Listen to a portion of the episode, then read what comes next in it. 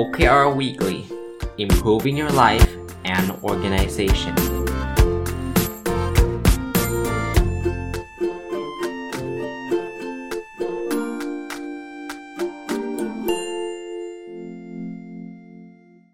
สวัสดีครับ ยินดีต้อนรับเข้าสู่รายการ OKR Weekly นะครับ เป็นรายการที่เราเจอกันทุกวันพุธนะ แล้วก็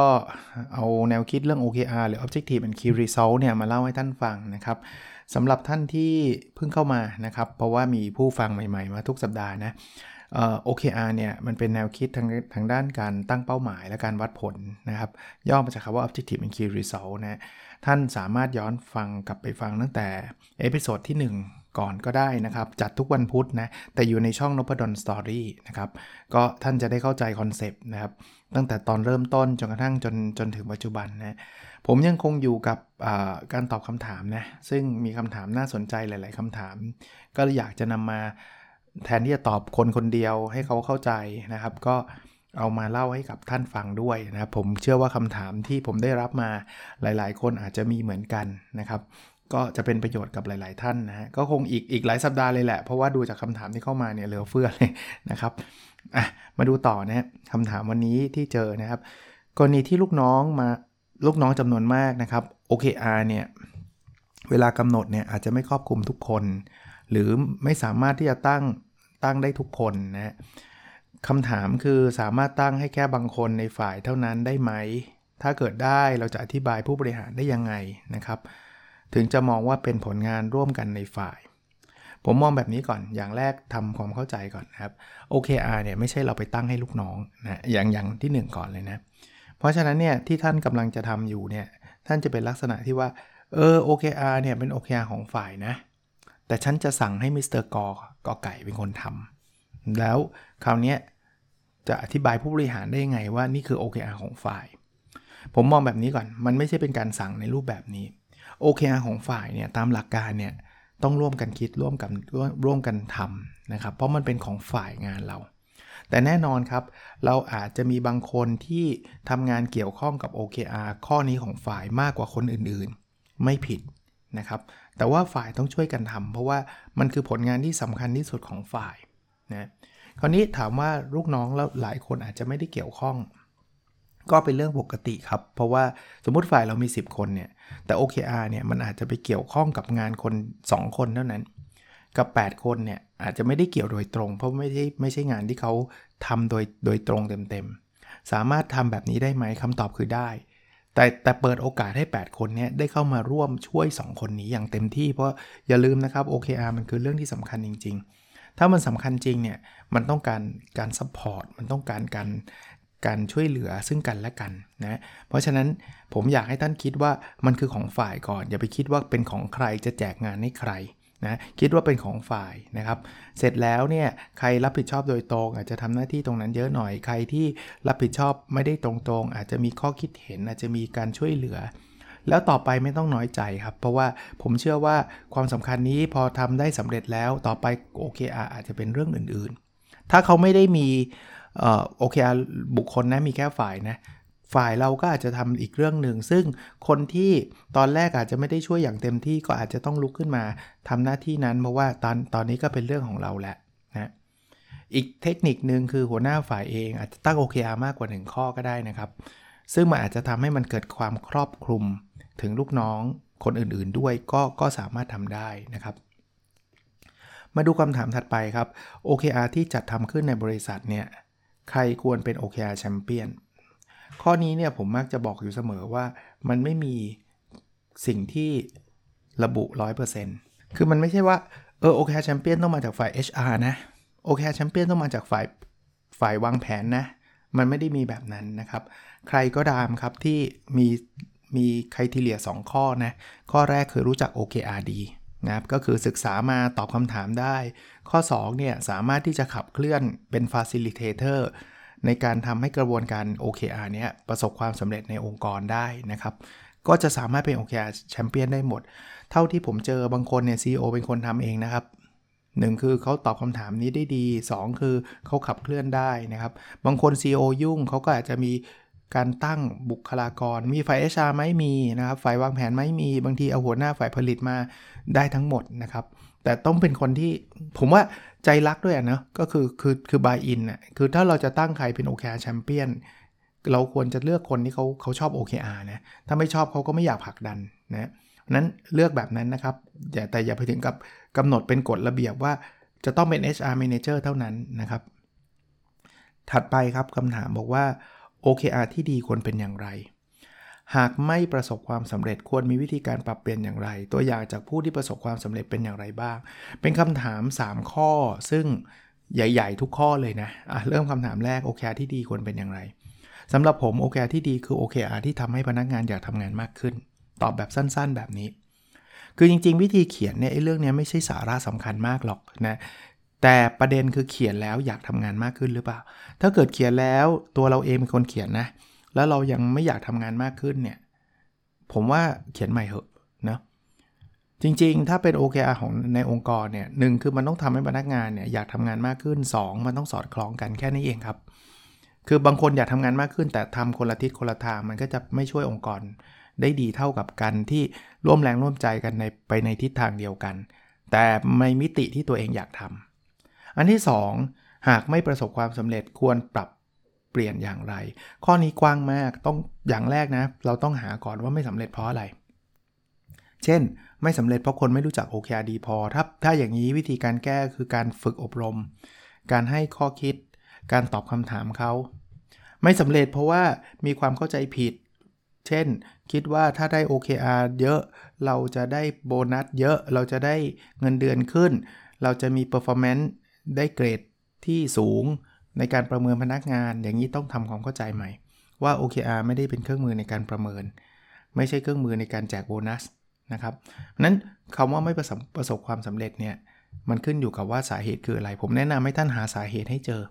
คนไม่ชอบทำ OKR เป็นเรื่องปกติครับ มันมีอยู่ทุกที่ครับ เราจะไม่คิดว่า เฮ้ย คนนี้ทำไมต้องต้องชอบทุกคนมันไม่มีหรอกครับ โดยเฉพาะในช่วงแรกๆนะครับ แต่ว่าเราต้องหาให้เจอก่อนเขาไม่ชอบเนี่ยเขาไม่ชอบเพราะอะไร งานเพิ่มงานตรงไหนเพิ่ม เนี่ยกรอกฟอร์มอะไรเยอะแยะเออประเด็นมันคือฟอร์มหรือเปล่าแล้วจำเป็นต้องให้เขากรอกไหมนะครับ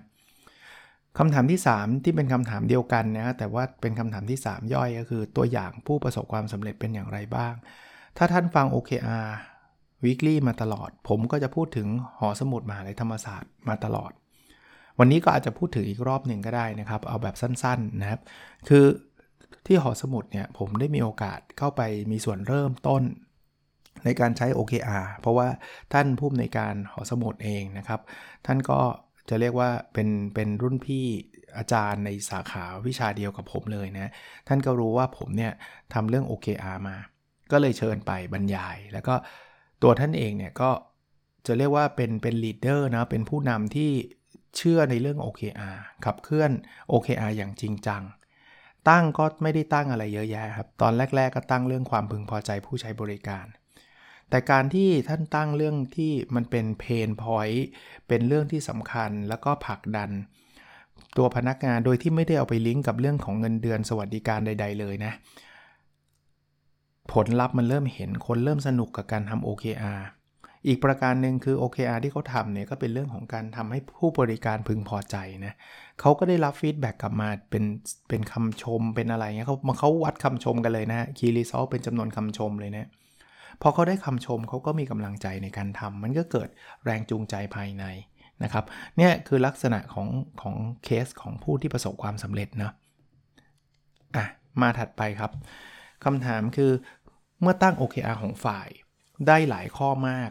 แต่เราเลือกมาใช้เพียงไม่กี่ข้อในแต่ละปีได้ไหม พอปีต่อไปตั้งใหม่หรือใช้อันเก่า คืองี้ OKR เนี่ยมันควรจะต้องเลือกตั้งแต่แรกอยู่แล้วครับ คือมันไม่ได้เป็นการวัดทุกเรื่องที่เราทำนะ มันคือการวัดบางเรื่องที่เราให้ความสำคัญกับมันมาก ๆ คือเราให้ priority มันนะเพราะนั้นที่ท่านบอกว่าเลือกมาใช้ไม่กี่ไม่กี่ข้อได้ไหม มันต้องเป็นแบบนั้นอยู่แล้วนะครับ มันไม่ได้ทุกข้อนะนะครับ เพราะนั้นเลือกครับถูกต้องครับ ปีใหม่ตั้งใหม่หรือใช้อันเก่าคำถามคือ แล้วความสำคัญของปีใหม่นั้นยังคงเหมือนเดิมหรือมันเปลี่ยนไปแล้ว ถ้ามันเหมือนเดิมท่านก็ใช้อันเก่าครับ แต่ถ้ามันเปลี่ยนไปแล้ว เพราะว่าไอ้เรื่องนี้ต่อตอนนี้ไม่ใช่ประเด็นแล้ว ท่านก็ต้องตั้งใหม่ เพราะนั้นมันไม่มีสูตรสำเร็จว่าปีใหม่ต้องตั้งใหม่เสมอ ปีใหม่ต้องใช้อันเก่าเสมอ มันขึ้นอยู่กับว่า ตอนนี้ความสำคัญคืออะไรนะครับอะมาดูคำถามถัดไปครับ การตั้งเป้าหมายที่ท้าทายแต่ไปไม่ถึง แล้วจะใช้อะไรวัดหรือเป็นเกณฑ์ว่าทำได้ดีพอหรือยัง มันไม่ได้เอามาวัดเพื่อเปรียบเทียบใดๆครับ พูดง่ายๆว่าคือคือเราจะไปรู้ได้ไปรู้ทำไมว่ามันดีพอหรือยังหรือดีมากหรือเปล่านะเพราะว่าเราไม่ได้ใช้ทำอะไร ประเด็นคือถ้าท่านถ้าถามผมนะใช้อะไรวัดก็ใช้เป้าหมายที่ท้าทายนั่นแหละครับเป็นตัววัด ต้องถึงไหมอาจจะไม่จำเป็นว่าต้องถึง 100%เพราะว่าท่านตั้งท้าทายจริงมันก็ไม่ถึงหรอกนะครับ ดีพอหรือยังตัวเราเนี่ย make judgment ได้เลยครับ ว่า โอ้โห เราเคยขายได้ 50 ล้านต่อปี แล้วตอนนี้เราขายเรากะจะขายให้เท่าหนึ่งเป็นร้อยล้าน แล้วมันได้ 70 ล้านท่านพอใจไหมล่ะ มันไม่ถึงร้อยหรอกนะ แต่ 70 ล้านเนี่ย ถือว่า happy ไหมถ้า happy ก็ happy ครับ เราคงไม่ต้องมานั่งตั้งกฎเกณฑ์กันว่า 70%ถือว่าพอดีและ75 ถือว่ายอดเยี่ยม 80 ดีเด่นอะไรเงี้ย ไม่ใช่ KPI ครับ ไม่ได้มาวัดสร้างระดับใด ๆ ครับ ยิ่งทำมากยิ่งดีครับ เพราะนั้น OKR เนี่ยตั้งเป้าเนี่ยตั้งให้เราทำไม่ได้ตั้งเพื่อให้ถึงนะครับ ตั้งให้เราได้ทำการที่เราได้ทำเต็มที่เท่าไหร่ก็เท่านั้นครับ สมมุติได้แค่ 40% 20%ก็มานั่งคิดมันอาจจะยังไม่พอใจ แต่ว่าเฮ้ยมันเกิดอะไรขึ้น 70-80%อาจจะไม่ถึงร้อยแต่ว่าร้อยเนี่ย เรารู้ว่ามันยากมาก 80%เราก็แฮปปี้แล้วนะครับ make judgment ธรรมดาครับ เกณฑ์วัดไม่ต้องมานั่งทำเกณฑ์เดียวกัน แต่ละฝ่ายบางคน 70%เขา happy บางคน 80% happy บางคน 50%ยัง happy เลย เพราะฉะนั้นเนี่ยไม่มันมันเปรียบเทียบกันไม่ได้อยู่แล้วเป้ามันคนละเป้ากันนะครับ ข้อนี้นะครับถ้าไม่ได้ปฏิบัติตาม Key Result ครบตามที่ฝ่ายกำหนด แต่ Objective สำเร็จ แสดงว่า Key Result ที่ตั้งไว้ อาจไม่ถูกต้องหรือไม่เหมาะกับบุคคลหรือไม่ ผมเรียนแบบนี้ถ้าท่านฟังผมนะ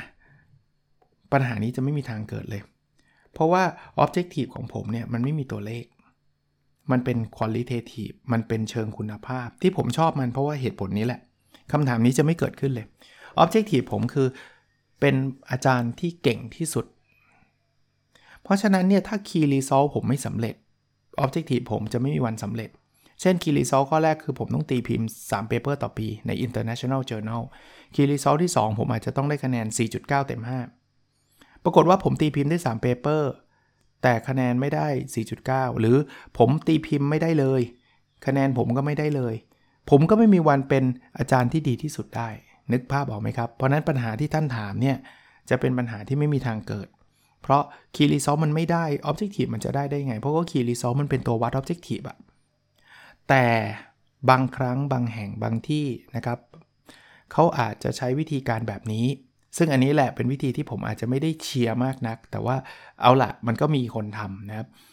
คือเขาไปเอา Key Result ของหัวหน้ามาเป็น Objective ของตัวเอง คราวนี้ Key Result ของหัวหน้ามันเป็นตัวเลขอะเช่นหัวหน้าบอกต้องได้ได้ได้รายได้ร้อยล้าน เขาก็เลยยกรายได้ร้อยล้านเนี่ยเป็น Objective ของเขา เสร็จแล้วก็มี Key Result ว่าต้องไปหาลูกค้า 3 ครั้ง Key Result ว่าจะต้องออจัดทำ database ให้เสร็จ แล้วคำถามคือเขาได้ร้อยล้านแต่เขาไม่ทำ Key Result เลยอะอย่างเงี้ยถือว่าเขาได้หรือเปล่า อันเนี้ยเป็นคำถามที่มันจะเกิดปัญหาจากการที่คุณไปหยิบ Key Result จากหัวหน้ามาเป็น Objective ของเรา ซึ่งผมเน้นอีกทีหนึ่งส่วนตัวผมไม่เห็นด้วย แต่ถ้าเป็นแบบนี้มันก็อาจจะสะท้อนอย่างที่ท่านคิดนะครับว่า อย่างนั้นไอ้ Key Result ที่เราทำเนี่ย มันก็อาจจะไม่ใช่ Key Result จริงก็ได้ เพราะว่าคือท่านไปทำอะไรก็ไม่รู้ แต่ว่าท่านท่านทำไม่ทำมันก็ไม่เกี่ยวกับ Objective เลยนะครับ ผมผมอีกครั้งหนึ่งไม่ได้ต่อต้านนะ ถ้าใครจะทำแบบนั้น แต่ว่าท่านก็ต้องยอมรับว่าท่านจะเจอปัญหาแบบนี้อยู่ตลอดนะ แต่ส่วนตัวผมเนี่ย Objective Key Result ของใครของมันครับ Key Result ของหัวหน้าก็หัวหน้าครับ เรื่องอะไรครับ ที่เราจะต้องไปเอา Key Result ของหัวหน้ามาเป็น Objective ของเรา เพราะว่า อย่างนั้นหัวหน้าก็ไม่ต้องทำหัวหน้าก็แจกงานอย่างเดียวเลยนั้น Key Result มันคือ Key Result ของหัวหน้าครับเขาต้องดูแลเรื่องพวกนี้แหละ แต่ Objective กับ Key Result ของเราเราสร้างกับเราขึ้นมาเองเพียงแต่มันก็ต้องไปลิงก์กับ Key Result ของหัวหน้าไอ้ลิงก์นี่ไม่มีปัญหา แล้ว Objective ที่เราตั้งนะสมมติเราบอกว่า the best manufacturing process เนี่ยมันจะตอบ key result 2.1 1.5 3.9 อย่างนี้ได้เลยนะ มันไปตอบหลาย key result ได้เพราะเราไม่ได้ยกมาเป็นข้อข้อ objective ข้อเดียวของเราเนี่ย the best manufacturing process และ the best ของเราเนี่ยทำอะไร สนับสนุนวิธีนี้มากกว่านะครับท่านนี้ถามมาบอกว่า OKR สามารถตั้งมากกว่า 1 ปีได้ไหม เช่น ตั้งเป้าระยะยาวของบริษัท ถามว่าได้ไหม เคยเห็นไหมคำตอบคือเคยเห็น ถามว่าได้ไหมคงไม่มีคำว่าไม่ได้หรอก ได้ แต่ไม่สนับสนุนเหตุผลเพราะว่า จริง ๆ มันมีเครื่องมือแบบนั้นอยู่แล้ว การตั้งเป้าหมาย 3 ปี 5 ปี ในแผนธุรกิจ แผนกลยุทธ์เนี่ยเราทำกันเป็นปกติอยู่แล้วนะครับ แต่อยากจะตั้งก็ตั้งได้ทำไมถึงไม่สนับสนุน เพราะว่า OKR เนี่ยเป็นเครื่องมือที่เขาเน้นการตั้งเป้าระยะสั้นครับ ปกติจะเป็น 1 ปีแล้วก็ 3 เดือนครับทำไมต้องระยะสั้น เพราะว่าโลกเรามันเปลี่ยนเร็วท่านั้นเองครับจะตั้ง 3 ปีเดี๋ยวคุณก็ต้องเปลี่ยนใหม่อยู่ดีอะ ยกเว้น personal OKR นะ ที่ผมสนับสนุนการตั้งเป้าระยะยาวด้วย เพราะว่าชีวิตเราเราไม่ได้ตั้งเป้าระยะยาวอยู่แล้ว แต่ว่าถ้าเป็นองค์กรเนี่ยมันมีอยู่แล้วนะครับอะถัดไปนะฮะ committed OKR เนี่ยเราคาดหวังจะทำได้ตาม key result 100%จะนำไปสู่การตั้ง KR ที่ไม่ท้าทายหรือไม่ KR แบบนี้จะมีคุณภาพน้อยกว่า aspirational OKR หรือไม่ ผมเล่าให้ท่านฟังสำหรับท่านที่ไม่คุ้นเคย คนถามเนี่ยแสดงว่าเขาคุ้นเคยกับ OKR ระดับหนึ่ง OKR มันมี 2 กลุ่ม 2 ประเภทนะครับ Committed OKR เนี่ยคือมันเป็นสิ่งที่สำคัญมาก แล้วเราต้อง achieve 100%เพราะว่ามันสำคัญอย่างเช่น เราต้องส่งงานให้กับลูกค้าทันเวลา ถ้าไม่ถ้าไม่ทันเวลา 100%เนี่ยนะ31ธันวาไม่ส่งเนี่ยนะโดนปรับพันล้าน อย่างนี้คือ Committed OKR เพราะฉะนั้นเนี่ยมันต้องตั้งให้ได้ 100% ส่วน aspirational OKR เนี่ยเป็นอะไรที่แบบเราอยากท้าทายความเชื่อดั้งเดิมเรา เราเคยมีลูกค้าร้อยคน เราอยากมีลูกค้าพันคน นี่คือ aspirational OKR ถึงไม่ถึงไม่ใช่ประเด็น ยิ่งมากยิ่งดีอยู่แล้วนะครับ ไม่ใช่ว่าไม่ถึงพันคนเราจะล้มละลายนะถึงถึง 700 คนเราก็ happy แล้วถึง 800 คนเราก็ happy แล้ว นี่คือ aspirational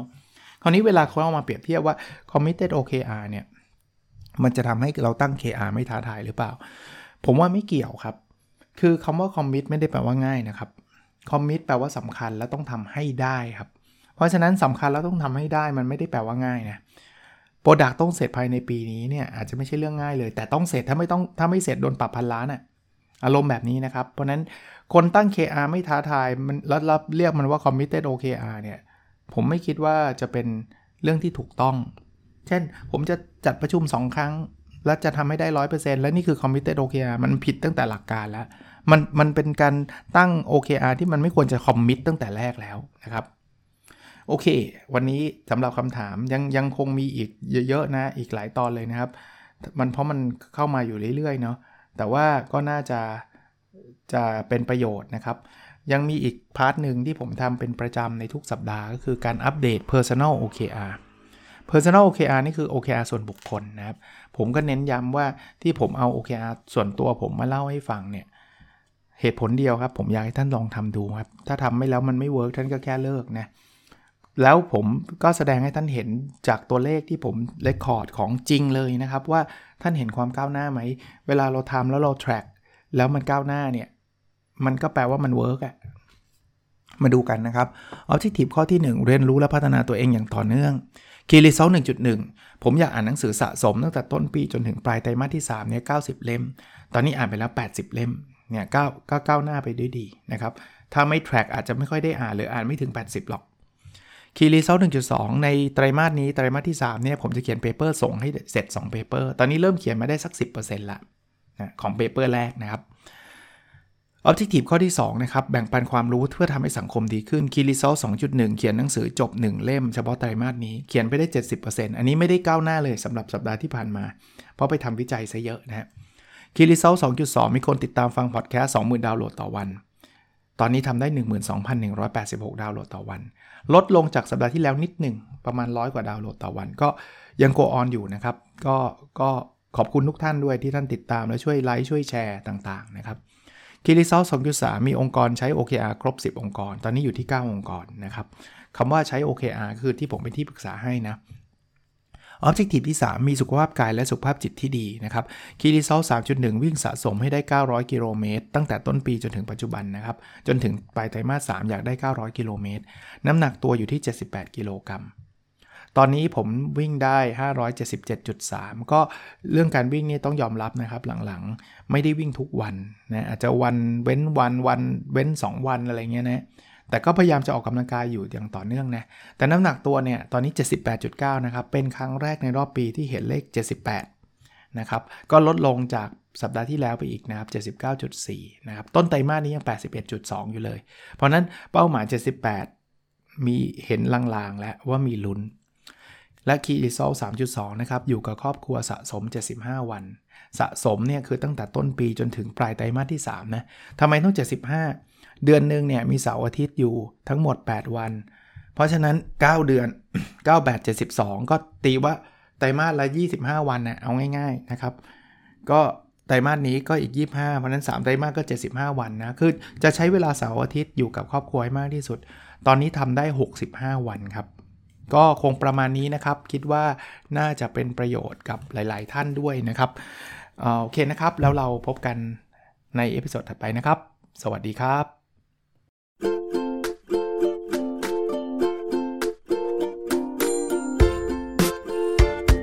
The OKR Weekly Improving Your Life and Organization